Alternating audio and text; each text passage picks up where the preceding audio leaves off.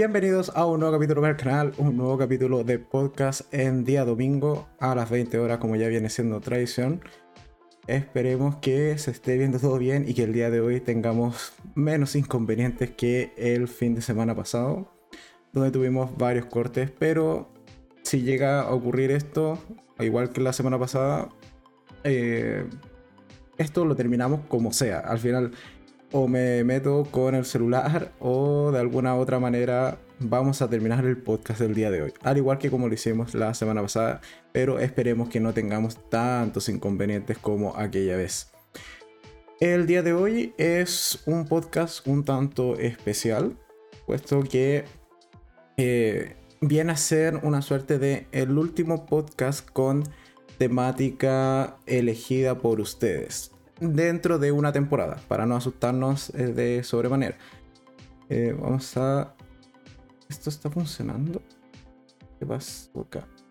A ver, a ver. ¿Por qué no se me ve el chat? Ok, empezamos con algunos inconvenientes. Muy bien. A ver, a ver. Esto acá corregimos, corregimos. Y ahora sí. Hola Betina, ¿cómo estás? Bueno que te has unido. Hola Ángel, ¿cómo estás? Eh, bueno, mientras se sigue sumando gente, un poco lo que, lo que estaba comentando. Va a ser un podcast que vamos a dejar esta temática por un tiempo de em, agrupar un grupo de series, ya sea por temática, por estilo, por género, etc. Y esto principalmente lo vamos a hacer porque se viene Halloween, o al menos el mes de Halloween. Entonces, durante todo el mes de octubre y en particular comenzando desde la próxima semana, vamos a tener algunos cambios en el podcast semanal. En primer lugar, vamos a hacer podcast de, evidentemente, temática de terror. Y vamos a estar comentando sagas de películas de terror, pero además creo que es una muy buena instancia para que finalmente me ponga al día, o al menos haga un avance en ver American Horror Story.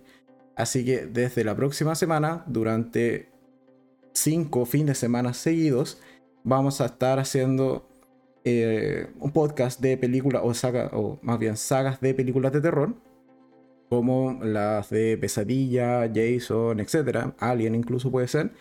Y además, en particular, en, eso, en esos mismos capítulos de podcast vamos a estar comentando una temporada de American Horror Story.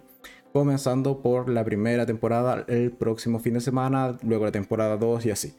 Evidentemente van a ser solo 5 fines de semana con esta temática de terror, así que no alcanzaré a ver todas las temporadas de American Horror, pero al menos haremos un gran avance de las primeras 5 y después en algún punto comentaremos eh, las otras 5, quizás durante el año o quizás el próximo año, en el próximo mes de octubre, no lo sé. Pero esa es un poco la temática que van a tener los siguientes podcasts. Y el día de hoy, como ya venía siendo tradición, vamos a estar hablando de eh, algo que ustedes mismos eligieron, que en este caso son series de fantasía, que sean largas y que hayan terminado. Y entre eso vamos a estar comentando eh, Charm o Hechiceras, como se llamó acá en Chile, eh, Once Upon a Time, y también comentando un poquito de su spin-off, Shadow Hunters, Penny Dreadful, también comentaremos un poco de su spin-off y eh, Children of Sabrina o simplemente Sabrina. Y también comentando evidentemente de la eh, serie previa, por así decirlo, del 96 que es eh, Sabrina la Bruja Adolescente. Pero antes de comenzar con estas opiniones respecto a estas series y comentándolas mayormente, como siempre la primera sección del podcast es hablar de qué ha pasado en la semana por el canal, un breve resumen y vamos a comenzar con esta sección del podcast y luego nos vamos ya de lleno con lo que son estas series ya mencionadas. ¿Qué pasó esta semana en el canal? Partimos el día lunes con mi review respecto a la serie El Borde, o sea, perdón, Al Borde que está en Netflix, que son cuatro chicas que viven su vida bastante normal previa a la pandemia y en realidad es una serie que no me terminó de gustar del todo, puesto que no enganché realmente con el humor que tiene esa serie, dado que es un humor más bien machista. Si bien no me suele molestar mucho ese tipo de humor, mm, realmente los personajes que estaban a cargo de ese tipo de o de llevar el alivio cómico en la serie no logré realmente enganchar con ellos, así que una serie que realmente me defraudó más de lo que esperaba. Después el martes estrenó mi opinión respecto a El Camino de la Noche en su segunda temporada, que ciertamente me agradó bastante su segunda temporada, mantiene muy buen nivel, al igual que la primera, es una serie muy muy rápida, son seis capítulos, media hora por capítulo, pero que no está mal, expanden lo justo y necesario este universo y evidentemente te deja con ganas de una tercera temporada. Esperemos que sea renovada por una tercera. Después el día miércoles estrené mi opinión respecto a Kate, que es una película estrenada recientemente en Netflix de acción tipo John Wick, pero con una protagonista femenina en este caso, y que además es una película en donde la protagonista propiamente tal es envenenada y tiene 24 horas para vengarse de quien la ha envenenado. Antes de morir, evidentemente. Así que Kate se estrenó mi opinión eh, respecto a esta película el miércoles y está en Netflix. Después, el día jueves, estrené mi opinión respecto a Malignant, que es la última película de, última película de James Wan, que fue una película un tanto peculiar porque la vimos en simultáneo con Kako y ciertamente es entretenida, te genera más de un buen susto, pero llega un punto en que de verdad nosotros nos reímos muchísimo de esa película por algunas cosas que pasan sobre todo en el tercer acto.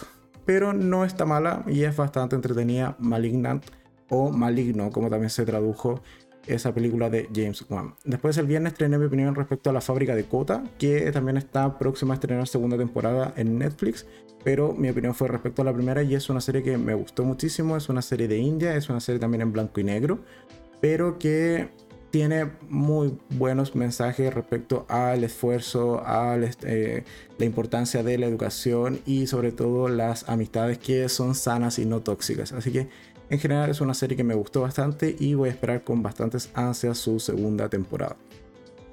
Después, el día sábado, estrené mi opinión respecto a Cuánto vale la vida, que es una película estrenada recientemente en Netflix, protagonizada por Michael Keaton, que es, él interpreta un, un personaje que tiene que valorar la vida de las personas que fallecieron en los atentados del 11 de septiembre. Entonces es una película bastante interesante, con mucha economía de, y muchas finanzas también detrás. Y yo por ese lado la disfruté muchísimo. Ahí me dejó algunos detallitos sueltos, por así decirlo, o cabos sueltos más bien. Pero en general creo que es una muy buena película que vale la pena ver en Netflix de cuánto vale la vida. Y el día de hoy, hace un par de horas atrás, estrené mi opinión respecto a The White Lotus que está en HBO Max que es una serie que a mucha gente le ha gustado y probablemente mi opinión sea súper impopular al respecto porque a mí en particular esa serie no me gustó. Así que si quieren saber por qué, pueden ir ahí a ver después mi opinión completa a, respecto a The White Lotus. Después, ¿qué viene la próxima semana? Que hoy día en la mañana terminé de grabar los últimos videos y editarlos también. Todo en tiempo récord, pero bueno. Mañana lunes estreno mi opinión respecto al juego del calamar. Una serie muy entretenida, muy buena, muy recomendada que está en Netflix hace poquito, una serie surcoreana. Y antes de seguir, eh, que dice Ángel en los comentarios, dice, tengo que pasarme por eh, los videos de esta semana, incluida la serie de India. Lo hago después del podcast. Muchas gracias Ángel. ya, ya te estaba esperando en, en los comentarios de esos videos. Vale, sigo. Entonces mañana mi opinión respecto al juego del calamar, que es una serie en Netflix surcoreana que está muy entretenida y muy buena vale totalmente la pena ver. Sobre todo por esto de que convierte los juegos infantiles en formas de matar gente muy, muy cruel en muchas ocasiones. Así que, de hecho, gracias a esa serie no volveré a ver el de jueguito de tirar la cuerda de la misma manera. Sigo. El martes estrenó mi opinión respecto a Voyagers en Amazon, que es una película que si bien se había estrenado ya en otras partes hace bastante tiempo, eh, llegó a Amazon hace poquito y nos cuenta la historia de unos niños que son enviados en una nave espacial em, por un viaje de 80 y algo años, en donde van a tener que desarrollarse, vivir y, crear también a las siguientes generaciones. Una película un tanto interesante que el martes estará mi opinión respecto a esta. Después, eh, ¿qué nos dice Betina? Eh, dice por dos eh, no vi ninguna de esas excepto la de Into the Night. Mira, antes, de verdad, el juego del calamar es una serie que sorprende. Deberías verla. Solo diré eso. Mañana mi opinión respecto a esa serie completa. Eh, sigo. El miércoles voy a estrenar mi opinión respecto a una película que se estrenó en Netflix. Se llama Cuentos al caer la noche. Que está bastante interesante Y pese a ser una película de eh, orientada más bien a un público infantil y ser de terror, creo que se toma bastante en serio y al menos a mí me generó más de un buen susto. Entonces es una película que está bastante interesante, la de Cuentos al caer la noche en Netflix. Después, el día jueves, estrenaré mi opinión respecto a The Voyeurs, que se puede traducir algo así como Los Voyeristas, que es una película que se estrenó también hace ya un par de días en Amazon Prime, que es básicamente una pareja que se muda a un nuevo departamento y justo enfrente tienen otro departamento con ventanas súper grandes y evidentemente no tienen cortinas y se van a ir obsesionando, por así decirlo, con la pareja que vive enfrente. Y esto va a traer graves consecuencias al respecto. ¿Qué más? Eh. Hola Gino, ¿cómo estás? Moderador, del canal. ¿Qué dice? Eh, comenzando a ver el juego del calamar, esperando a terminar para comentarla voy a esperar tus opiniones. Yo creo que hay un par de pruebas que vamos a comentar, yo creo de manera intensa, eh, porque están muy buenas, de verdad. Así que qué bueno que hayas empezado a ver el juego del calamar. ¿Y qué dice Betina? Habla de la serie Postmortem. Ya está mi opinión respecto a Postmortem en el canal, así que puedes ir a buscarla. esa, supongo que es Postmortem de Netflix. Eh, si es esa, ya está mi opinión en el canal. Así que puedes ir a buscarla. Eh. El día viernes, entonces, estreno mi opinión respecto a otra película. Sí. ¿Y por qué tantas películas esta semana? Porque acá en Chile fueron fiestas patrias y eh, había que celebrar. Entonces, básicamente pude ver películas más que series. Así que eso es un poco la excusa de por qué hay tantas películas en opiniones esta semana. Pero bueno, el viernes estreno mi opinión respecto a The Mad Woman's eh, Ball que es algo así, o se puede traducir también como El baile de las locas, que está en Amazon Prime. Y es una película de época en donde la protagonista, que es una chica un tanto rebelde, es internada en un psiquiátrico porque, uno, el padre es un tipo súper desagradable y no puede realmente controlar a su hija, pero también porque esta chica dice hablar o dice más bien escuchar a espíritus o fantasmas. Entonces la internan en un psiquiátrico y vamos a ver qué pasa con ella en esta institución mental. Y después el sábado, si todo sale bien, debiésemos tener algún tipo de video respecto a Sex Education. Ya sea un enfrentado, que estamos ahí, estoy tratando de convencer a Gino. Gino, si todavía sigues conectado, tú sabes que debes ver Sex Education. o al menos va a haber un video eh, quizás de opinión o review. Pero el sábado sí o sí, Sex Education en tercera temporada. Y el domingo aún no tengo programado, pero probablemente sea Jaguar, esta serie que se va a estrenar esta semana en Netflix. ¿Qué se detiene? Eh, rayos no lo vi después del podcast. Eso. Una serie un tanto interesante post-mortem. Solo diré eso para no dar mayores spoilers al respecto. Pero eso es lo que se viene entonces esta semana. Varias películas y al menos una serie que es mañana el juego del calamar y esperemos que todo salga bien para que el sábado tengamos Sex Education en el canal. Las breves de la semana. Em, esta semana en particular que terminó, eh, salió el tráiler finalmente de You, que se va a estrenar en octubre, si, mal, si no tengo mala memoria. Y, ¿qué puedo decir? Tengo muchas ganas de ver la tercera temporada de You.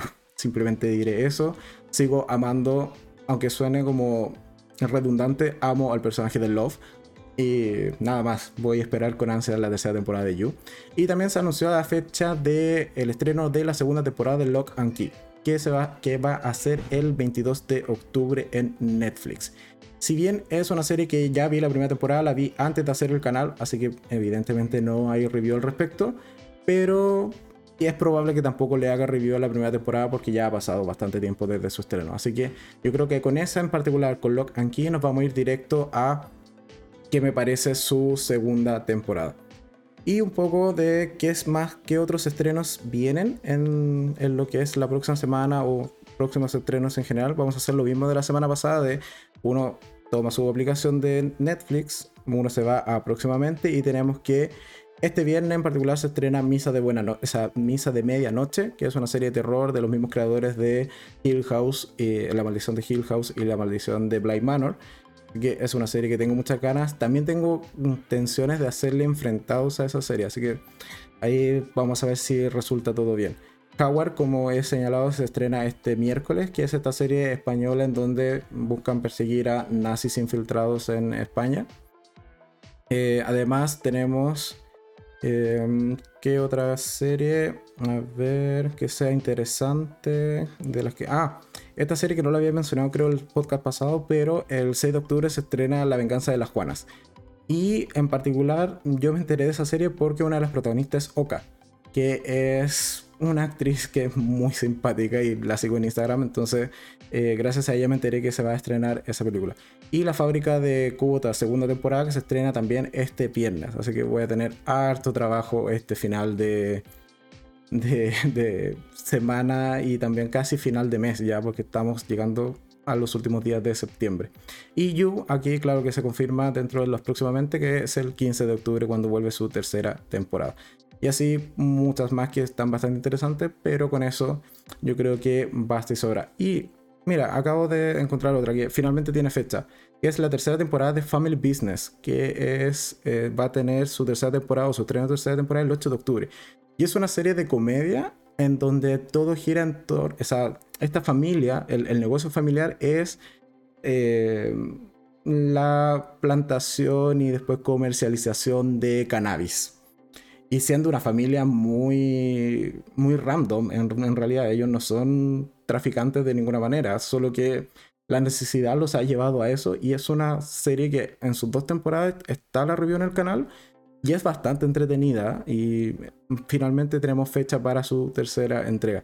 Un humor muy absurdo, sí, pero mira, al menos me hizo reír bastante las dos primeras temporadas, así que eso en cuanto a los próximamente que se vienen en Netflix, que es la plataforma que más utilizamos y que más videos tiene también acá en el canal.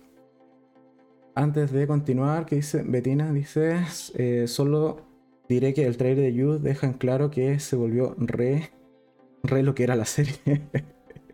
Pero es que no podíamos esperar otra cosa, o sea, sabemos que Love no está bien y el protagonista que se me acaba de ir el nombre o sea, ella tiene varios cadáveres a su cuerpo, o sea, en su cuerpo, entonces eh, evidentemente la tercera temporada iba a salir mal. Y sobre todo con ese final de un, tipo cliffhanger que tiene la segunda, cuando ve o empieza como a espiar a la vecina, desde ahí uno ya sabía que esto se iba a descontrolar. Así que sí, yo creo que la tercera temporada va a ser bastante, bastante más alocada que las temporadas anteriores. Esperemos que también hayan bastantes más muertos, que es parte de eh, la gracia que tiene Yu. ok, entonces con eso ya terminamos la primera sección del el podcast de hoy. Y al parecer va todo bien, no nos hemos caído. Esperemos que no nos, no nos caigamos igual que la semana pasada mientras comentamos la serie. Pero bueno, comencemos entonces con la temática del día de hoy, que son series de fantasía. Y para esta ocasión traje bueno, igual que los podcasts anteriores, cinco series antiguas que hayan terminado y que sean relativamente largas o que tengan al menos varias temporadas. Esa es la idea. Y la primera serie a comentar el día de hoy es Charmed, o también al menos acá en Chile y Latinoamérica llamada Hechiceras, que era una serie de 1998 hasta el 2006 que tuvo 179 capítulos y 8 temporadas. Y si se preguntan dónde verla, Mira, solo, o sea, según mi aplicación favorita que es eh, Just Watch, está en Pickup y en Apple TV. Así que ahí puede ser una opción contratar quizás Apple TV para ver hechiceras. La eh, sinopsis de la serie dice algo así como: La serie da comienzo cuando Phoebe, que está interpretada por Alisa Milano, vuelve a New York y se muda a la mansión Hallway en San Francisco para vivir con sus hermanas Prue, interpretada por Shannon Doherty, Doherty y Piper, interpretada por Holly Mary Combus. Cuando Phoebe descubre el libro de las sombras familiar, se da cuenta de que ella y sus hermanas son las brujas más poderosas jamás conocidas, destinadas a proteger a los inocentes y al mundo de demonios, brujos y otras criaturas malvadas. Phoebe, pensando que el libro era, era novelístico, Lee la inscripción inicial sin conocer de que se trata de un encantamiento, provocando así la activación de los poderes sobrenaturales de las hermanas una vez eh, las tres se encuentran reunidas en su hogar ancestral. Esta serie en particular, aparte de ser antigua, recuerdo que yo la solía ver en televisión abierta. Acá en Chile la daban en, en el canal que se llama La Red o el canal 4. Y la daban los sábados, en la tarde, si mal no recuerdo. Entonces ahí era como ya tradición todos los sábados eh, sentarse a ver a un capítulo nuevo de hechiceras, puesto que en ese tiempo acceso a internet no había, o al menos no había como para descargarse la temporada completa y verla de corrido. O sea, uno se perdía un fin de semana y habían cosas que uno no terminaba de entender. Así que esa es un poco mi experiencia. Hay que considerar que estábamos en 1998, o sea, ni siquiera habíamos tenido todavía el cambio de milenio. Pero bueno, dentro de los poderes que tienen estas tres brujas, eh, estaba investigándolo y, o más bien investigando barra eh, recordándolo, teníamos que Prue, que era la hermana mayor, tenía el poder de telequinesia, o sea, movía cosas con su mente y también haciendo gestos con las manos. Y luego en siguiente temporada adquiere el poder de eh, la proyección astral. Que... no, y eh, tenía, ahora sigo, el, tenía esta proyección astral de materializarse en, otras, en otros lugares. Piper era la que podía detener cosas en el tiempo o algo así como congelar. Y hay una temporada también donde ese poder como que muta o se desarrolla y podía hacer estallar cosas. Y era como un poder súper caótico. Pero también súper útil, sobre todo para los combates que se enfrentaban. Después tenemos a Phoebe, que era la tercera hermana original, Después te diré por qué. Pero Phoebe eh, tenía en principio este poder de la premonición. Después en algún punto tiene levitación. Y algo que yo en particular no vi en esta serie porque es una serie que eh, ciertamente abandoné. Es la de eh, empatía. Es decir, sentir o creo que es algo así como reconocer o percibir los sentimientos de otras personas. ¿Ok? Y en particular yo esta serie, de hecho la debía haber incluido en mi video no recuerdo si lo hice, creo que no, pero la debía haber incluido en mi video de series que he abandonado. Porque yo ciertamente eh, Hechicera la vi hasta como la cuarta temporada. Y recuerdo que era la cuarta porque en particular en la tercera muere una de las tres hermanas. Que si no la han visto no daré el spoiler de cuál de las tres, pero hay una de las tres hermanas que muere. Y eh, después, para continuar la serie, aparece una nueva hermana que es eh, Paige, interpretada por Rose McGowan, que es una suerte de mitad ángel y mitad humana, sin mal no recuerdo. Y tenía poderes como sanar y también una suerte de telequinesis, pero un tanto modificada para que no fuese, fuese igual al, al poder que tenía Prue. Así que eso. ¿Quién dice? Ángel en el chat dice en Colombia también dieron en la televisión abierta, pero nunca pegó. A pesar de que Alisa Milano y Sharon Doherty. Y dice Inés, eh, hola, hola, perdón por el retraso. Eh, ya me parecía extraño que no estuviese acá comentando hechiceras, puesto que la veíamos juntos.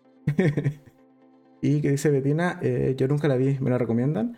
Sí, yo recomiendo, aun cuando quizás no haya envejecido también, sobre todo a nivel de efectos especiales y poderes, pero era una serie del tipo relación de hermana, así como relación, o sea, y una serie familiar incluso, en donde cada una tenía sus propios problemas y sus propios conflictos, porque teníamos, a ver, consideramos son tres hermanas, tenemos tres tipos de personajes, están las brujas, los humanos, bueno, cuatro tipos de personajes, las brujas, los humanos, los demonios y los ángeles. Y evidentemente cada una de estas eh, hechiceras se iba a terminar enamorando y teniendo conflictos amorosos con un demonio, con un ángel, y creo que Phoebe era la que tenía algún tipo de relación con un humano. Entonces, Mm, yo creo que es una serie para ver así, o poner en, de fondo y hacer un poco de relleno. Así yo creo que en ese, en ese sentido puede funcionar bastante bien. Ahora bien, hay que considerar que, eh, de hecho es casi una característica de las series que vamos a hablar hoy, que o tienen un reboot o tienen un reinicio. Y en particular, eh, eh, Hechiceras tiene un reinicio. Y en particular el 25 de enero del 2018 del canal CW realmente o lanzó un reinicio de la, de la serie con nuevas protagonistas eh, y que en particular, bueno, al menos dentro de la, de la nueva serie tienen otros nombres, pero sus poderes son eh, básicamente los mismos. Y yo en particular esta serie o el reboot no lo he visto, así que yo me quedo con la antigua, la clásica Hechiceras, con sus siete, o sea, perdón, ocho temporadas, de las cuales al menos vi hasta la cuarta.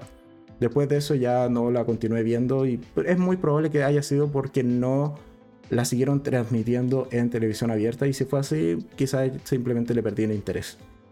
¿Qué más dice Betina? Eh, sobrenatural estaría en esta categoría, ¿no? Sí, obvio, totalmente. Sobre, eh, eh, sobrenatural, ¿no se llama Supernatural? creo que es con P. Pero sí, estaría en esta categoría, solo que no la incluyo porque no la he visto. Y realmente fue una serie que a mí no me llamó la atención porque en ese tiempo como que ciertamente mi tiempo lo decantaba en o veía The Vampire Diaries, que también cae dentro de esta misma categoría, pero ya hablamos de ella en series de vampiros, o ver Supernatural. Y dije, mira, me llaman o siempre me han llamado más la atención los vampiros, así que me fui por eh, ver eh, The Vampire Diaries en su momento. Así que eso es un poco mi relación con Supernatural.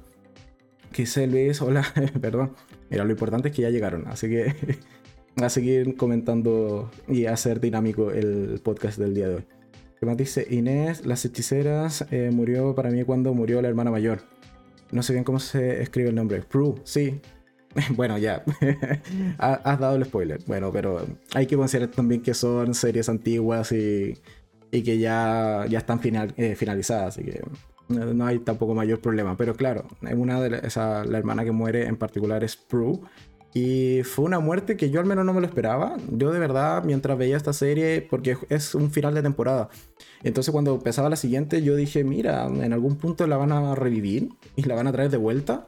No sé si habrá pasado en las siguientes temporadas, pero al menos las temporada 4, que fue la, que sí alcancé a ver, cuando hacen el recast de una nueva hermana y que aparece un poco de la nada y es como la hermana perdida, eh, mi esperanza de ver revivida a Prue un tanto, o sea, como que básicamente desaparecieron. Entonces, creo que fue un cambio de, de paradigma. eliminar a una de las tres eh, grandes hechiceras fue un gran cambio en esa serie.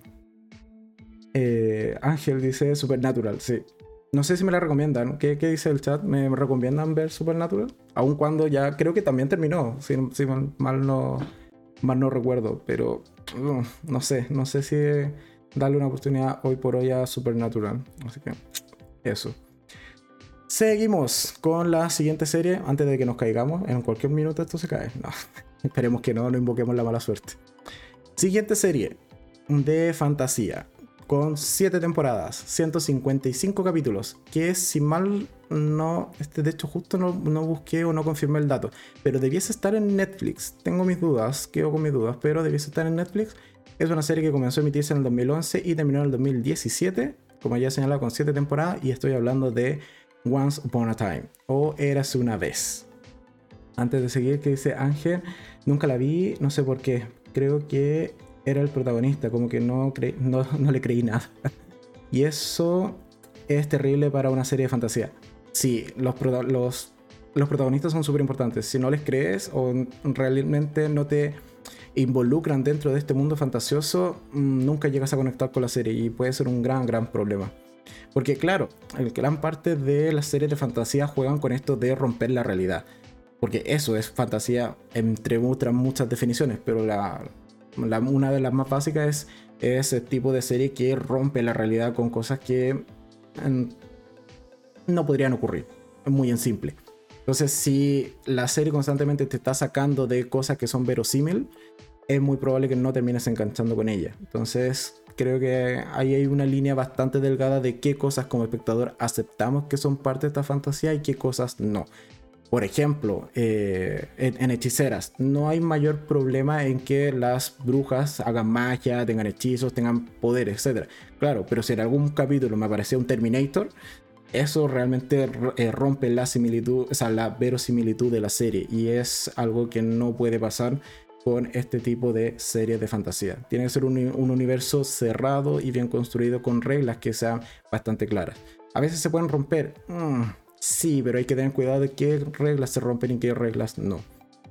Eh, que dice, también estaría The Walking Dead y sus spin-offs. Sí, también estaría, puesto que a día de hoy los eh, caminantes o los zombies en teoría no existen. O al menos no como están planteados en la serie.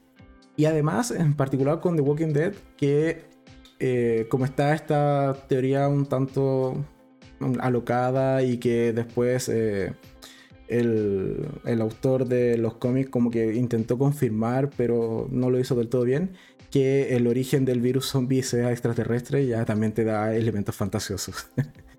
pero bueno, sí, The Walking Dead también... Eh, espera, ah, no. Es una, es una V, no una W. Ya, entonces debe ser The Vampire Diaries, no The Walking Dead. Ya, mis disculpas, sí. The, eh, Vampire Diaries, como ya lo mencionaba, también entra dentro del género de fantasía, pero esa serie ya la comentamos y también su spin-off, al menos de Originals, lo comentamos en series de vampiros. Eh, Medina me dice, te la recomendaría Supernatural, pero tiene 15 temporadas y como que es un montón. sí, ya 15 temporadas, eso me dice como, no. Serie así de larga solo le he dado la oportunidad a eh, Grey's Anatomy. y tener otra serie así de larga en la vida, no creo que... no, paso. Simplemente diré paso con eh, Supernatural. Vale, entonces ahora sí sigamos con la siguiente serie que es Once Upon a Time. ¿Qué dice esta, la descripción básicamente de esta serie? Dice, la serie se basa en la teoría de que existe un universo alternativo donde todos los personajes de los clásicos cuentos de hadas existen un mundo que tiene una conexión perdida con nuestro mundo, por lo que se centra en los personajes del bosque encantado y la conspiración de la reina malvada para perturbar la vida de los demás habitantes. Mediante una maldición, la bruja envía a todos los personajes de los cuentos al pueblo de Storybrook, en Maine, donde eh, todos ellos viven sin saber quiénes son en realidad para que sea ella la única con un final feliz. A ver, esta es una serie que cuando me la comentaron, me, dijeron algo así como, oye, ¿has visto Once Upon a Time? Y yo así como, no, ni idea, ¿de qué trata?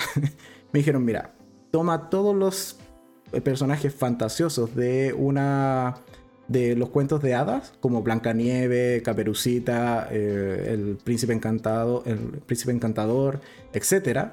Y mézclalos en una sola serie. Y eso es Once Upon a Time. En este pueblo que se llama Storybrooke viven todos estos personajes de cuentos de fantasía.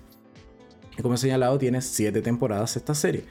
Dentro de los personajes que aparecen, tenemos a Blanca Nieves como la protagonista. Tenemos a Emma Swan, que es la hija de eh, Blanca Nieves. Tenemos a la reina malvada o Regina, que es la alcaldesa de Storybrooke en principio, mientras todos no recuerdan de qué, de cuáles eran como sus vidas originales tenemos al príncipe encantador, tenemos a Henry, que es el hijo de Emma y quien ciertamente la lleva a Storybrooke para rescatar a sus padres de esta maldición de la bruja eh, malvada. Tenemos a Rumpenstiltsky, tenemos a Bella de La Bella y la Bestia. Y en este caso, aquí hay una combinación de personajes, porque no hay una bestia realmente en Once Upon a Time, sino que Rumpelstiltskin viene a utilizar o viene a, suplir el rol de la bestia cuando cuenta la historia de La Bella y la Bestia. Tenemos a Garfio de eh, Peter Pan. En algún punto también sale Peter Pan. Tenemos a la bruja malvada del oeste, o Selena. A Robin Hood, el cazador, eh, eh, Pepe Grillo, Caperucita Roja, Pinocho, eh, Cenicienta y así muchas más. De hecho, hay una temporada incluso donde tenemos a los personajes de Frozen, los personajes de Mulan, tenemos a la Bella Durmiente, etcétera, etcétera, etcétera. Incluso uno de los que más me gustaba, que era Cruella de Vil, también está en esta, en esta serie. Y así podría seguir por mucho rato hablando de eh, Once Upon a Time. ¿Qué más dice? Eh, ah, Betina, sí, me refería a The Vampire. Bien, bien. Yo me confundí, vi una W en vez de una B. Eh, te faltaría Legacy, que es el último spin-off. Sí, Legacy de hecho tiene ya tres temporadas y va como en la cuarta. Y está en Star Plus, pero... Es que, si mal no recuerdo, Legacy se centra en Hope, que es la hija que tiene... ¿Cómo se llamaba el original? Mm, no me acuerdo, pero es una de las. Es el bebé que aparece en The Originals, si no, si no tengo mala memoria. Entonces, como que siento que dado que no terminé The Original porque le perdí la pista y nunca la terminé, eh, creo que debiese primero ver The Original para después pasarme a Legacy. Y ya no me llama tanto la atención. y dice Gino, Gino dice Once Upon a Time es Grey's Anatomy de fantasía. Mm, sí y no. Bueno, tiene menos temporada, eso sí. Tiene solo 7 y yo al menos vi 6 porque la séptima es muy mala y tiene un gran problema que luego comentaré. Pero es una serie muy entretenida. Lo que sí también podría decir respecto a Once Upon a Time, que fue la previa para entender todos los árboles, árboles genealógicos de Dark. Puesto que en esta serie también todos los personajes fantasiosos son abuelos, tíos, primos, hermanos entre sí. Y como son eh, personajes de fantasía, no envejecen, así que sí pueden tener varios hijos. Hay, hijos o parientes que son productos de maldiciones, etc. Y todos están relacionados dentro del mundo fantasioso. Así que eh, por eso digo que puede ser una previa a entender después los árboles genealógicos de Dark. Y que dice, eh, lleno, ojo con los spoilers de Once eh, pasaste el gran misterio. Pasaste el gran misterio de la primera temporada. O sea, es que hay que considerar, que son series ya terminadas. Y hay que reconocer de que en Once Upon a Time, la primicia de la primera temporada es bastante simple. Es tratar de detener a Regina, que es la bruja malvada, y romper la maldición donde los hizo olvidar a todos quienes realmente son. Vale. Pero después el resto de las temporadas se van a muchas partes, muchos mundos. Viajan al mundo del Mago de Oz, al de Peter Pan. Eh, tenemos incluso hasta el Cisne Negro. pero en general es una serie que se fue por muchos lados y a veces se sentía como que se estaba perdiendo a sí misma. Eh, Betina que dice... Eh, gracias, eso es el, dato que me faltaba. Klaus, Klaus, se me había olvidado el nombre Klaus. Que dice Hope es la hija de Klaus y Hailey. la, ¿La Trivida? ¿Qué? ¿Trivida? ¿Por qué Trivida? ¿No era la. que era mitad mujer lobo? Creo. algo me acuerdo, algo me acuerdo de, esa, de esa franquicia. Pero eso con Once Upon a Time. Entonces tenemos muchísimos, muchísimos, muchísimos personajes y es una serie bastante entretenida. ¿Cuál es el problema que tiene Once Upon a Time? Es su séptima temporada. Porque eh, advirtiendo que puede ser un spoiler, la séptima temporada ocurre 20 años después del final de la sexta. Y casi no tenemos a los personajes eh, que ya hemos visto por seis temporadas previas. Entonces, eso fue un gran fallo. Yo esa temporada, la 7 en particular, comencé a verla. No me gustó realmente. Además que cometen otro error de no solo no traer a los personajes que ya conocíamos de las temporadas anteriores, Sí, eh, excepto dos personajes que, que sí vuelven. Pero algo que tampoco me terminó de gustar es que, si mal no recuerdo, la séptima temporada está centrada en La Bella Durmiente. Pero cambiaron la actriz que la interpretaba. Porque La Bella Durmiente ya había aparecido en temporadas anteriores y no lo hacía mal. Era un personaje que me gustaba quien lo estaba interpretando pero que además hubiese este recast de la, de la protagonista, en este caso de la última temporada, fue algo que no me terminó de convencer y esa serie también la abandoné. Y solo para eh, ir cerrando la idea respecto a Once Upon a Time, que es una serie que recomiendo también bastante, es muy entretenida y es sobre todo bastante fantasiosa. El otro detalle que tiene en particular es que la primera temporada los efectos especiales no son tan buenos, pero después van mejorando a medida que fueron pasando los años y también le metieron probablemente más presupuesto. Y en particular, The Once Upon a Time tiene un spin-off que se llama Once Upon a Time in Wonderland, o algo así como Eras una vez en el País de las Maravillas, que es un spin-off del 2013 en donde es precisamente la protagonista es Alicia y eh, vemos sus aventuras en el País de las Maravillas y que cruza personajes con la serie original de Once Upon a Time. No todos, pero hay un par de personajes que se cruzan y hay un par de personajes que también posteriormente fueron rescatados a la serie madre o a la serie principal. Dice Bettina, eh, es mitad vampira, bruja y mujer lobo. Ah, no llegué a que fuese vampira, creo. o bruja. Pero sí me acordaba que era mujer lobo pero solo activó su lado bruja y lobo. Ah, mira tú, qué interesante. Bueno, creo que me has dado un spoiler. pero claro, no, recordaba que fuese vampira. Pero, o creo que Klaus la convierte como en híbrida, ¿o no? Creo, no sé. Diría que va por ahí los tiros con. Ah, no, ah, de nuevo, me confundí con Hailey. Eh, claro, Hope es, al ser hija de, de Klaus, sí, tiene que ser vampira. Ok, ok. Eh, sigo. Entonces, Once Upon a Time son 7 temporadas. Debiese estar en Netflix, no lo busqué, pero creo que sí. Eh, son 155 capítulos del 2011 al 2017. ¿Recomendables? Sí, las 6 primeras temporadas. La séptima, yo creo que no.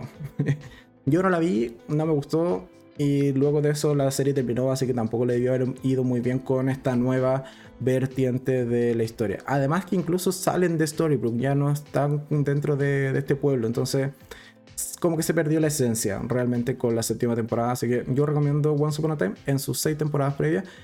Sobre todo si te gustan los personajes de eh, cuentos de hadas. Porque aquí tienes de todos. de todos los gustos y colores, aquí en esta serie sí o sí aparecen. Así que eso con Once Upon a Time. Sigo con otra serie que esta sí la, la pidió Betina el podcast pasado, esto lo recuerdo. Que es Shadowhunters. Shadowhunters está en Netflix, sus tres temporadas son 55 capítulos eh, y se comenzó a emitir en el 2016 y terminó en el 2019. Además, Shadowhunters tiene una película que es del 2013 que se llama... Eh, ¿Dónde está el dato de la película? Esto, eh, The Mortal Instruments Series of Bones, que viene a ser la película del primer libro. ¿Por qué? Porque en particular Shadowhunters es una serie que se basa una franquicia de libros, que la saga principal son tres libros, después hay tres continuaciones y después sacaron las tres precuelas, por así decirlo. Entonces, eh, creo que la saga principal hoy por hoy consta de, de 12 libros y hay una trilogía más que se está haciendo. Y además tiene libros spin-off. Entonces, es una saga bastante densa y extensa, pero en particular la serie de Shadowhunters abarca los seis primeros libros. Pero siendo estrictamente correctos, la serie en realidad las dos temporadas y media o casi las tres, exceptuando los últimos dos capítulos de la tercera, abarcan gran parte de los tres primeros libros. Puesto que la serie fue cancelada, pero le hicieron un final especial que en dos horas resumieron de manera muy, muy, muy resumida los últimos tres libros y más o menos cerraron la historia de una manera correcta. No es el mejor final, pero peor hubiese sido que quedase abierta. Así que eh, en realidad Shadowhunters es una serie que terminó dentro de lo que pudo bien. No es la mejor, eh, no es el mejor final, pero se deja ver bastante bien. Y un poco de eh, sinopsis de qué trata en realidad Shadowhunters. Dar un poco de agua. Dice, el día de su cumpleaños Claire, eh, interpretada por Catherine eh, McNamara, decide visitar un club nocturno junto a su mejor amigo, Simon. En este es testigo de cómo un grupo de jóvenes asesinan a alguien. Así. Casual, casual. Cosa que pueden pasar en cualquier disco ella descubre que ellos son cazadores de sombras, seres mitad ángel y mitad humanos que protegen al mundo eh, cazando demonios, y que ella y su madre también lo son. Al volver a casa, su madre es secuestrada y Claire acude a Jace, que es uno de estos individuos que eh, conoció en, el, en, este, en este club nocturno, otro cazador de sombras, para encontrarla. Con el paso del tiempo, Claire comienza a conocer el mundo de los cazadores de sombra, entrena para desarrollar sus habilidades y al mismo tiempo descubre los secretos de su madre.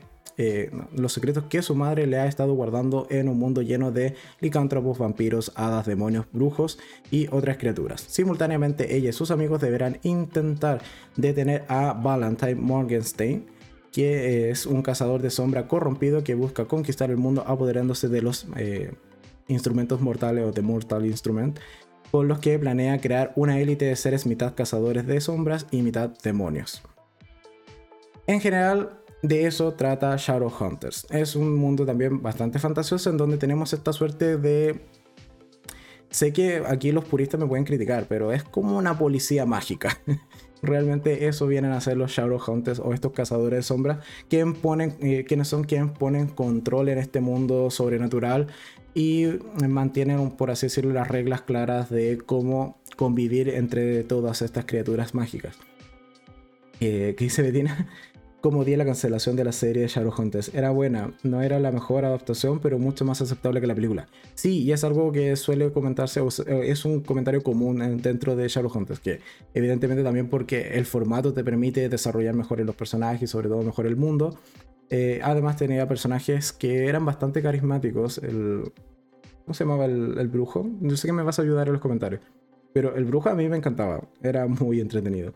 Y además dice, al parecer iban a adaptar los dispositivos infernales. Sí, en teoría existía esta idea de seguir con eh, las siguientes eh, o sea, las siguientes sagas del libro pero la serie lamentablemente fue cancelada. Aun cuando Netflix compró los derechos justo cuando se estaba emitiendo la tercera temporada, o se iba a emitir la tercera temporada, eh, después no continuaron realmente con otras temporadas. Quizás en algún punto la terminen reviviendo, si es que Netflix determina que puedes sacar dinero al respecto. Así que eso en cuanto a Shadowhunters, una serie que también la vi el año pasado, me la maratoneé en un par de días, tres, cuatro días. Como he señalado, es bastante entretenida y vale la pena darle una oportunidad en Netflix. Aun cuando haya sido cancelada, pero tenga este final eh, acorde a las circunstancias. Un poco también como pasó con Sense8, que si bien la cancelaron, después le hicieron un capítulo especial y que más o menos cierra de manera correcta la historia. Así que eso con The Shadow Hunters. Y además hay muchos libros, o sea, por lo menos 12 de la saga principal que poder ir a leer. Yo en particular empecé a leer el primero y después no continué por temas de tiempo. Así que le tengo ganas en realidad a leer los libros de The Shadow Hunters. Sigo con una de mis series favoritas de todos los tiempos en cuanto a fantasía, porque es fantasía de terror en algún punto, o si quiero hacer como la comparación simple, diría que es como Once Upon a Time, pero con personajes de terror. Entonces, desde ahí ya llama bastante la atención. Y estoy hablando de Penny Dreadful en sus tres temporadas con 27 capítulos. Esta serie es más bien cortita, solo 27 capítulos son de estas temporadas de 10 o menos capítulos, que comenzó a emitirse en el 2014 y terminó en el 2016, ¿ok? Y está en Amazon, pero hay que verla a través de VPN porque no está disponible, al menos acá en Chile, cuando uno entra directo, te dice, este, este contenido no está disponible en tu zona o en tu país o algo así, en tu región. O sea, hay que ser creativo, pero estaría en Amazon. Penny Dreadful, pero antes de continuar, ¿qué dice Betina? Y el final reabierto y nada que ver con los libros. ¿En serio? Yo había leído que sí, o sea que, claro, no es exactamente el mismo final que los libros, pero sí habían intentado resumir los tres libros que faltaban de la mejor manera posible para dar un final relativamente coherente. Si no es así, me estás sacando de, mi engaño. Pero ahí, me comentas. Pero yo al, menos tenía entendido esto de, lo que es eh, Shadowhunters. Vale, sigo. Penny Dreadful. Dice, en el Londres victorianos, la, en el Londres victoriano, la vidente Vanessa Ives, interpretada por la grandísima Eva Green, y de, realmente es uno de sus mejores papeles porque te da un mal rollo el personaje de Vanessa en esta serie. Tú miras a Eva Green y dices como si ella está poseída, por favor que alguien la ayude. Ok, sigo. Entonces tenemos a esta vidente que es Vanessa Ives y el explorador Sir Malcolm Murray, interpretado por Timothy Dalton. Eh, contratan al eh, pistolero estadounidense Ethan, que en algún punto vamos a ver que también tiene eh, alguna cualidad sobrenatural, que resulta guardar un peligroso secreto. ¿ven? Además tenemos al doctor Victor Frankenstein y al experto profesor Van Helsing para encontrar a Mina Murray. Mina, Mina, ¿les recuerda a Mina de Drácula o de la historia de Drácula? Va, por ahí va, va la historia. Eh, que es la hija en este caso de Sir Malcolm y eh, mejor amiga de Vanessa.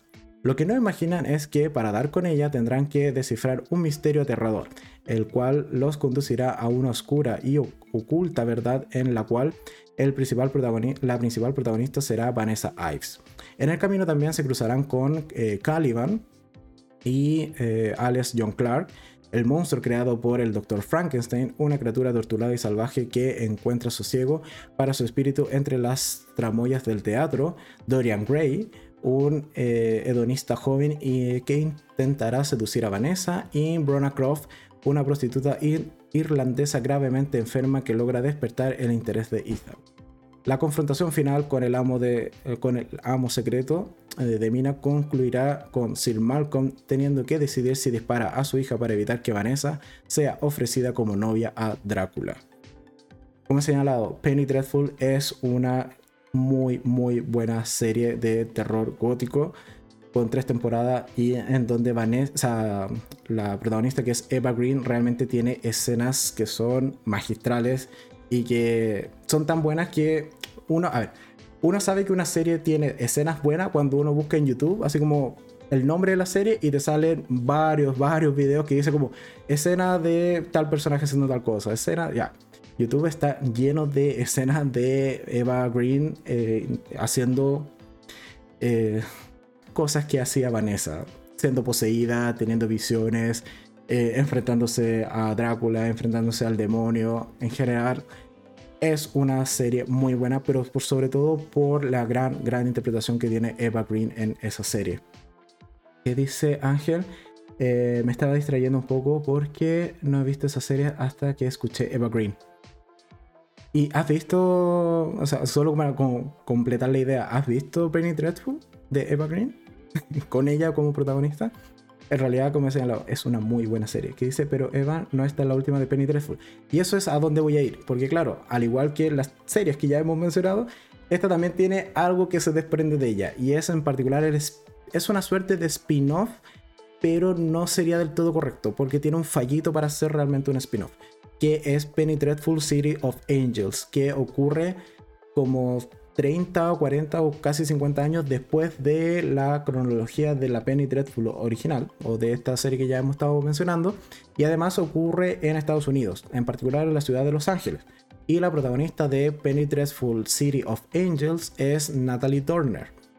Entonces, y que además es una serie que utiliza estos elementos. A ver, ya hay que ser sinceros. Penny Dreadful City of Angel es básicamente el nombre nomás que comparte con la serie original, puesto que no tiene mayor relación con la serie que, como ya hemos señalado, está ambientada en el Londres victoriano. Primer punto. Segundo, no se hace mención a los personajes de la serie original. Y tercero, tiene un fallo que es que aparece un mismo actor, que es en este caso eh, Roy eh, Kinner, que era en este por eh, en la serie original era el monstruo de Frankenstein y en esta serie nueva de Penny Dreadful City of Angels es un nazi que está refugiado en Estados Unidos y un poco intenta evangelizar a los estadounidenses un poco diciéndoles, oye, los nazis no son tan malos, en realidad los malos son la Unión Soviética. Entonces, Teniendo esas consideraciones y que además la trama principal de Penny Dreadful City of Angels es en torno a este conflicto que existe entre Los Ángeles y los inmigrantes mexicanos, es una serie que como he señalado solo comparte el nombre con la original y que solo para terminar la idea es una serie que fue cancelada lamentablemente, aun cuando yo disfrutaba bastante de ver a Natalie Dormer, pero es una serie que está cancelada y que no va a tener segunda temporada. ¿Qué dice Ángel? Eh, no he visto Penny Dreadful. Ángel, sé creativo y véela, de verdad, te va a gustar. Sobre todo si eres fan de Eva Green, en esa serie tiene, yo creo, uno de sus mejores personajes. Sobre todo, como he señalado, todos estos personajes, o sea, todas estas escenas que son de posesión demoníaca o de del personaje Vanessa perdiendo el control totalmente por las fuerzas oscuras que eh, giran en torno a ella, realmente vale mucho la pena. y te dan miedo, o sea, realmente yo veía a esta chica y decía como el desgaste físico y emocional de haber hecho todas esas escenas, realmente es de aplaudir. Y que dice Bettina, eh, en la nueva está eh, Dom Seward, es el de Shadowhunters. ¿Quién? ¿Dom? ¿Quién es Dom? Me quedé con la duda. Dom, vamos a buscarlo. Dom eh, Sherwood. Dom Sherwood, Dom Sherwood. ¿En serio? Ah, correcto. Sí, tienes razón. Es uno de los ayudantes de los nazis. Tienes toda la razón. Sí, es correcto. Eh, Dom, eh, Dominic Sherwood, que es protagonista en, Shadowhunters, también está en Penny Dreadful City of Angels. Sí, sí, toda la razón. Se me había ido el nombre. Pero eso en cuanto a Penny Dreadful, una muy buena serie. Si pueden eh, o tienen tiempo, háganse el favor y véanla.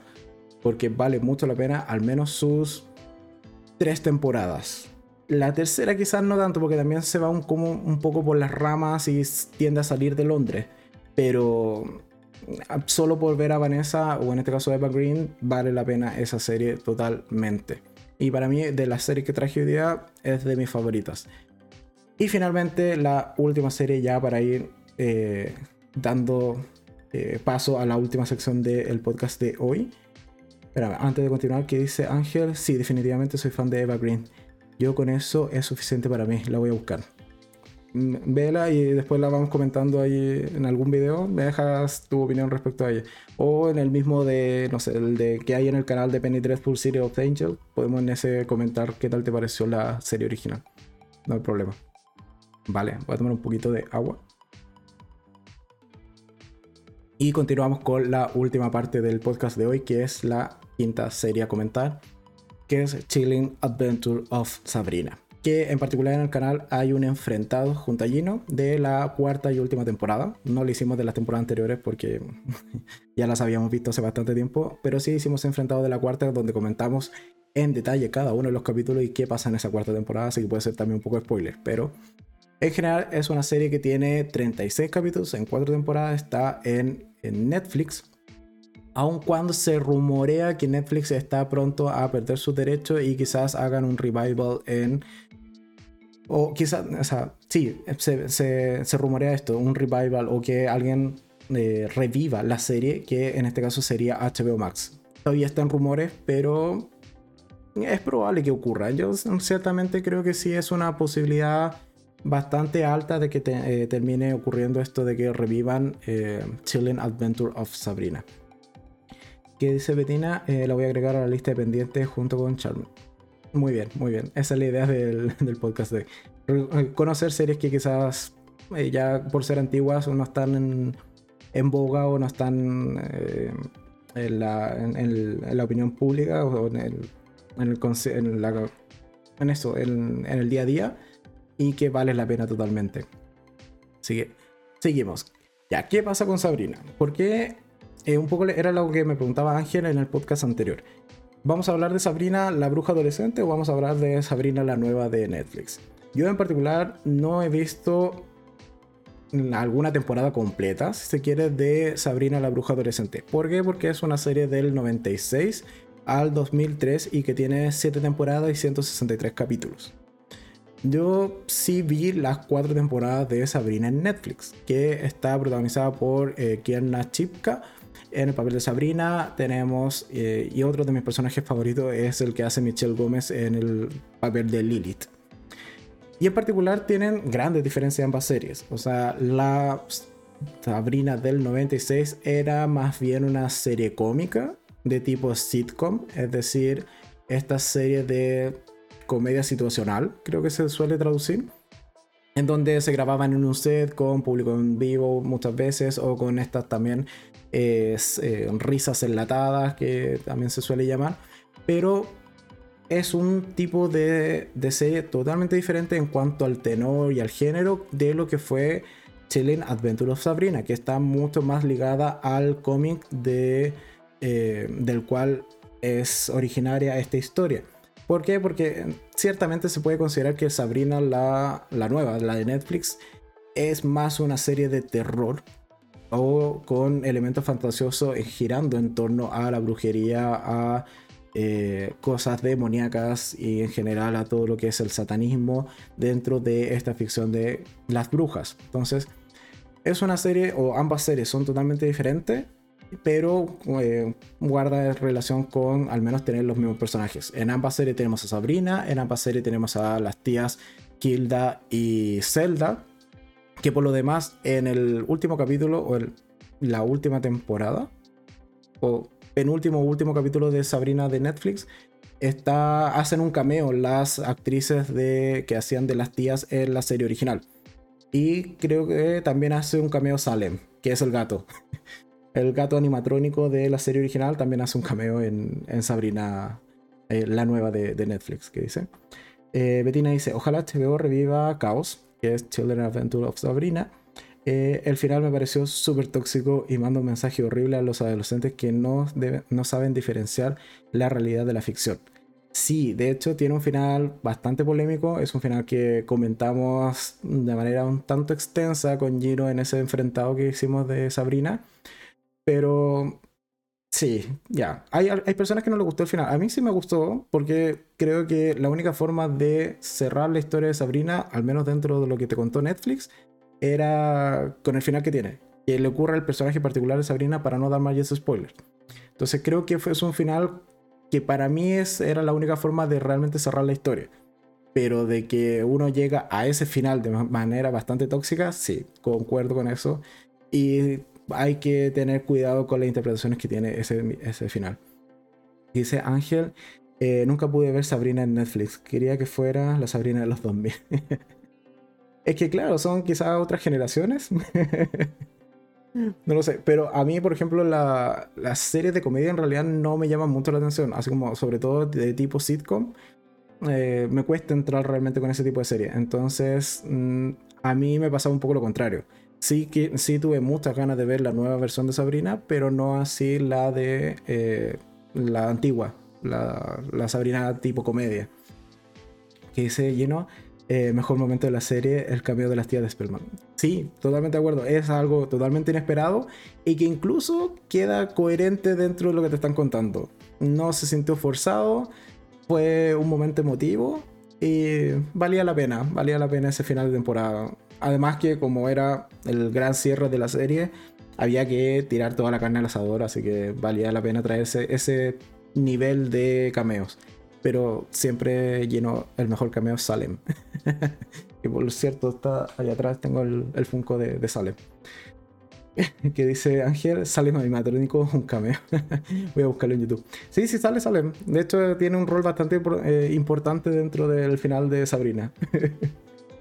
Pero eso en cuanto a series de fantasía. Yo creo que ya vamos a ir eh, llegando al término del podcast de hoy, que ha sido bastante entretenido. Muchas series de fantasía, series muy buenas, series muy recomendadas, como, como he señalado, de las que he mencionado hoy día, Hechiceras. Una serie que guardo con mucha nostalgia porque era muy niño mientras la veía y un poco como que crecí un par de años viendo hechiceras en televisión abierta. A mí me gustaba. Yo en ese tiempo era un enamorado de Piper. Hoy por hoy ya no tanto. Pero ahí tuve un amor platónico realmente con Piper. Y después me gustaba Prue. La que no me terminó nunca de convencer era Phoebe. Y después la nueva hermana Paige. Eh, creo que no me terminó de agradar que hubiesen matado a Prue, eh, principalmente.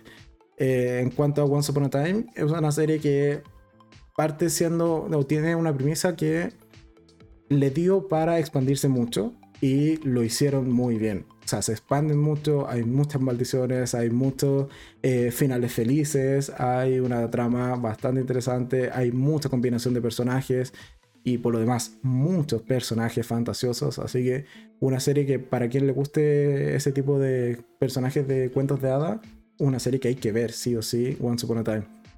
El spin-off de Once Upon a Time en Wonderland. Eh, no lo recomiendo tanto. No es mala serie, en realidad no termino de comprender por qué la cancelaron, pero a mí se me había gustado. Sobre todo me gustaba la, la protagonista que era Alice, que estaba interpretada por Sophie Lowe. A mí me gustaba esa Alicia, entonces no sé por qué realmente no continuó. Y em, después Shadowhunters, una serie para... Yo creo que sirve bastante bien si es que viste la película y no te gustó, para en primer lugar recapacitar y o reconsiderar esta historia porque la serie está mucho mejor contada. Y también creo que funciona bastante bien como una puerta a todo lo que es la franquicia de Shadowhunters que es muchos libros. Y allí hay bastante para entretenerse y es un mundo muy muy vasto. Así que eso en cuanto a Shadowhunters eh, Penny Dreadful mi favorita del día de hoy es una serie de terror tipo Once Upon a Time como he señalado que mezcla muchos eh, personajes de eh, fantasía pero de fantasía de terror es una serie muy bien ambientada, con una gran, gran protagonista, una interpretación brillante de Eva Green en esa serie que vale totalmente la pena de ver. No así Penny Dreadful City of Angels, que si bien yo al menos me la pasé también bastante, o me entretuve bastante con esa serie, sobre todo por la protagonista, porque a mí eh, Natalie Dormer ciertamente me gusta, y además en particular en esa serie Natalie hace como cuatro o cinco personajes diferentes, entonces estaba en, en casi todas las escenas. Pero es una serie que no termina de arrancar. Es una trama muy, muy lenta que no termina de enganchar realmente. Y bueno, fue cancelada, así que un poco eso habla por sí mismo. Y después Children Adventure of Sabrina, que es una nueva reinterpretación, es un reboot de lo que era Sabrina la bruja adolescente, ahora con una temática más bien de terror o más eh, cargada a esta tonalidad más seria que tienen los cómics originales y no tanto de comedia, pero que fue, fue, fue, al final de cuentas, funcionó, fue entretenida, terminó en su cuarta temporada y hay que ver si la van a retomar, ya sea con los mismos actores o van a hacer un recast y van a hacer realmente un reboot en HBO una vez que pues, vuelva a tener los derechos. Así que hay que ver qué va a pasar ahí con Sabrina y si ahora tendremos un gato, un Salem animatrónico nuevamente o como el Salem de, de Chaos que era un gato común y corriente, que de hecho ni siquiera hablaba, solo maullaba. Y Sabrina como que lo entendía. Eso quizás fue un fallito. Un gato hablando siempre vende más que un gato solamente maullando. ¿Qué más dice Ángel? Ya para ir cerrando. Debo confesar que aparte de Salem, veíamos Sabrina la bruja adolescente por Melissa Joan Hart, la protagonista. Muy, muy buen punto. De hecho no lo había mencionado, pero sí. Sabrina está protagonizada por eh, Melissa Hart. Yo veía también, hay que confesar, mira, yo también veía Sabrina, la de Netflix, por eh, Kierna Chipka. Así que estamos como, tenemos más o menos eh, motivos similares para haber visto una u otra versión de Sabrina. Y me dice Betina, eh, es que son de tipo de series diferentes. Ahí está tal vez el problema de que a algunos no les guste Caos. Claro, porque vienen de la serie anterior que es una comedia, es eh, y eh, con este formato sitcom.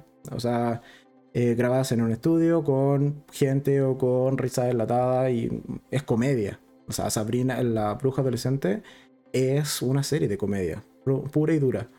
Y que además dice Roberto Aguirre Sacasa nos restafó con el crossover de eh, Day. Ah, sí, bueno, de hecho también, eh, porque claro, Day todavía sigue, o sea, creo que está como en su última temporada, pero, o algo así, y siempre se pensó que iba a tener este crossover con, eh, con Sabrina. De hecho, la misma protagonista Sabrina ha dicho muchas veces que ella encantada vuelve por último a hacer un cameo en Day, aun cuando haya terminado su serie. Pero es probable que eso no ocurra, salvo que después lo haga HBO en su plataforma y quizás sea un buen enganche para movilizar a todo el público que sí le gustó Sabrina en Netflix hacia la plataforma ahora de HBO y continuar viendo la historia allí. Creo que podría ser una buena estrategia eh, lanzar o relanzar Sabrina a través de un tipo de cameo o que se derive quizás como spin-off desde Riverdale. Eso en cuanto a series de fantasía el día de hoy. Además, como comentaba al inicio del capítulo, eh, hoy día no hay encuesta respecto al tema de la siguiente semana, puesto que vamos a entrar a el mes de octubre, mes del terror, y vamos a tener este cambio en el podcast al menos las siguientes cinco semanas.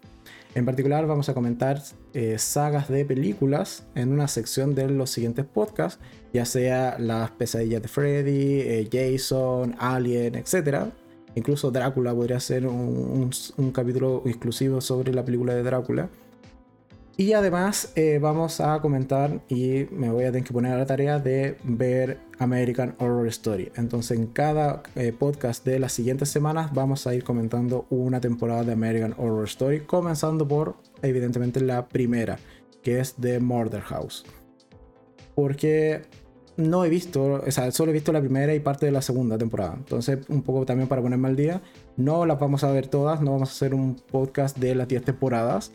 Vamos a llegar probablemente hasta las 5, pero eso va a dar cabida de eh, avanzar en esta serie que mucha gente me ha dicho, debes verla, debes verla, y creo que ahora es una buena oportunidad y también un buen motivo para poder verla. Así que la próxima semana vamos a estar comentando películas de terror de alguna franquicia, eso lo dejaré un poco a sorpresa, eh, pero sí vamos a también estar comentando la primera temporada de American Horror Story. Así que si no la han visto, se podrían poner al día con esta serie que está en Star Plus. Completa, están sus 10 temporadas. Eh, pero se podrían poner al día con la primera y así comentamos más extensivamente en el próximo podcast. Y que dice Betina, habla de Harry Potter es un buen tema. En algún, monto, en algún punto hablaremos de Harry Potter. Quizás en noviembre, cuando ya pasemos el periodo del terror, puede que eh, hablemos de Harry Potter. Y para eso sí o sí voy a traer a Gino, que es fans eh, de Harry Potter. Puede que también incluso se sume Caco, que también es fan de Harry Potter. Así que podríamos hacer algo entretenido ahí al respecto. ¿Qué más dice Ángel? Eh, qué emocionante octubre con series de terror. Sí, y también por lo mismo, o sea, octubre, mes del terror, vamos a tener esta serie de terror. Algo que no he determinado de decidir, sí, y que lo voy a ir viendo en la semana, es si es que también voy a estrenar video el domingo. Porque como voy a hacer la review de una serie, quizás haga un mix y tengamos solo podcast con esta review incluida de una de las temporadas de American Horror. Así que quizás no haya video los domingos. Todavía no termino de decidirlo y no sé cuánto me va a dar el tiempo también para hacerlo. Así que es probable que eh, quizás eso también cambie en los siguientes domingos mientras estamos en esta temática. Eh, ¿Qué dice Betina? Estás igual que yo con American Horror. Bueno, ahí ¿viste? tenemos ahora una misión eh, Betina durante octubre, ponernos al día al menos con cinco temporadas de American Horror. Así no nos sentimos tan mal cuando todo el mundo nos dice, oye, es una muy buena serie, hay que verla. Ok, ya, hagámosle caso y veamos un par de temporadas en conjunto durante este mes del terror. Y Gino, muchas gracias Gino. Yo sé que tú te sumas a un enfrentado o un podcast, lo que sea, de lo de Harry Potter. Así que ahí buscaremos alguna fecha que sea, que sea importante o que quizás se conmemore algo en Harry Potter como para hacer un, un mini especial. Yo creo que es una buena idea, muy buena idea. Pero ya eso siendo noviembre probablemente. Porque octubre, como he señalado dentro de la programación, tenemos películas eh, o sagas de películas de terror. Y también... Em, es eh, la serie que es American Horror Story.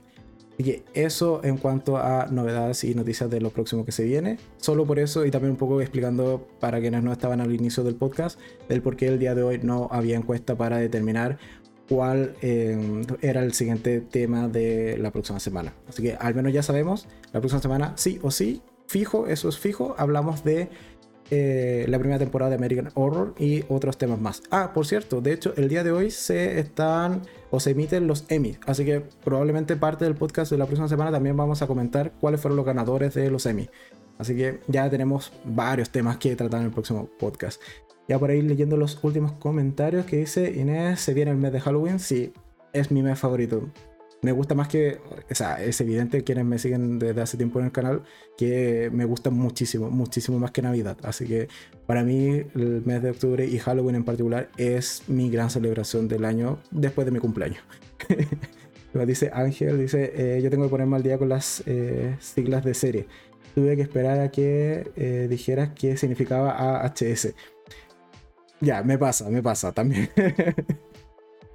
Pero de hecho suele ocurrirme cuando son series que, no tengo en el radar y ponen las siglas como, ¿qué querrá decir eso? Pero sí, ya, AHS es American Horror. Así que eso el, por el podcast del día de hoy. Muchas gracias a todos los que estuvieron conectados, los que estuvieron participando en el chat. Que eso, esa es la gracia realmente de este capítulo, de este especial podcast de, hacerlo en vivo también, de poder eh, conversar con ustedes, que interactuemos, eh, que den sus opiniones, que se lleven quizás una serie que no conocían o que ya eh, está terminada, pero que vale la pena ver, que también se la lleven y tengan algo adicional que entretenerse. ¿Qué más dice Ángel? podría haber subtemas en octubre, como cuál fue la peli o serie de terror que realmente nos asustó. Sí, hay, hay varias dinámicas que podemos ir haciendo durante octubre, pero sí o sí va a ser temática de terror. Yo en particular no tengo tanta historia de terror. También pensé hacer un podcast como contando historias de terror, pero no tengo. De hecho, he jugado varias veces a la Ouija y nunca me ha pasado realmente algo peliagudo. Pero mira, también puede salir como tema de conversación en alguno de los podcasts. Así que eh, voy a ver si que alguien, no sé, Caco o Lleno también, no sé, si tendrán historias de terror y quizás los podemos sumar al podcast en esos días y comentar ahí al respecto. ¿Qué más dice Tina? Eh, a mí me sirven más las siglas, así sé de cuál se está hablando.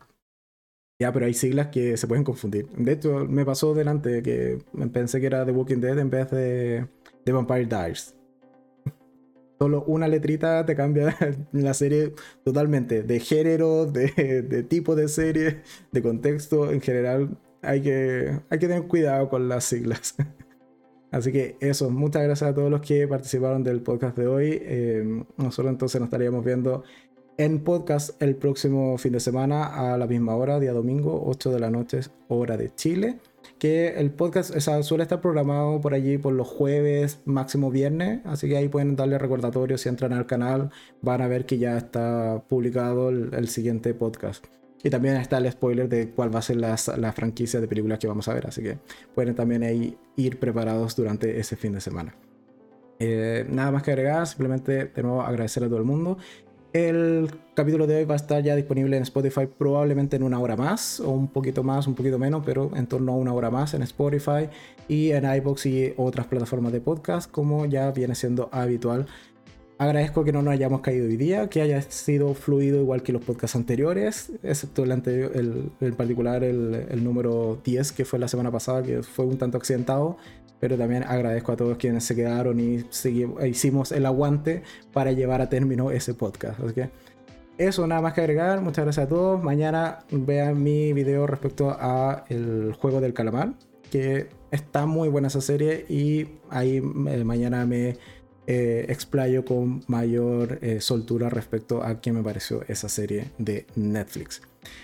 Muchas gracias a todos y yo simplemente ahora me despido y los dejo invitados a que vayan a ver videos en el canal de alguna serie que les haya parecido interesante. Abajo en la descripción enlaces a las redes sociales, a las plataformas de podcast eh, más populares y también a todos los videos que comento siempre en la primera sección del resumen semanal. También se encuentran en, eh, acá abajo en la descripción de este video para quienes lo estén viendo en YouTube muchas gracias a todos y nosotros entonces nos vemos la próxima semana ya con esta suerte de mes y una semana de temática de terror en el podcast de Enfrentados. Muchas gracias a todos y agradecido, muchas gracias, nos vemos la próxima semana. Adiós, chao, chao.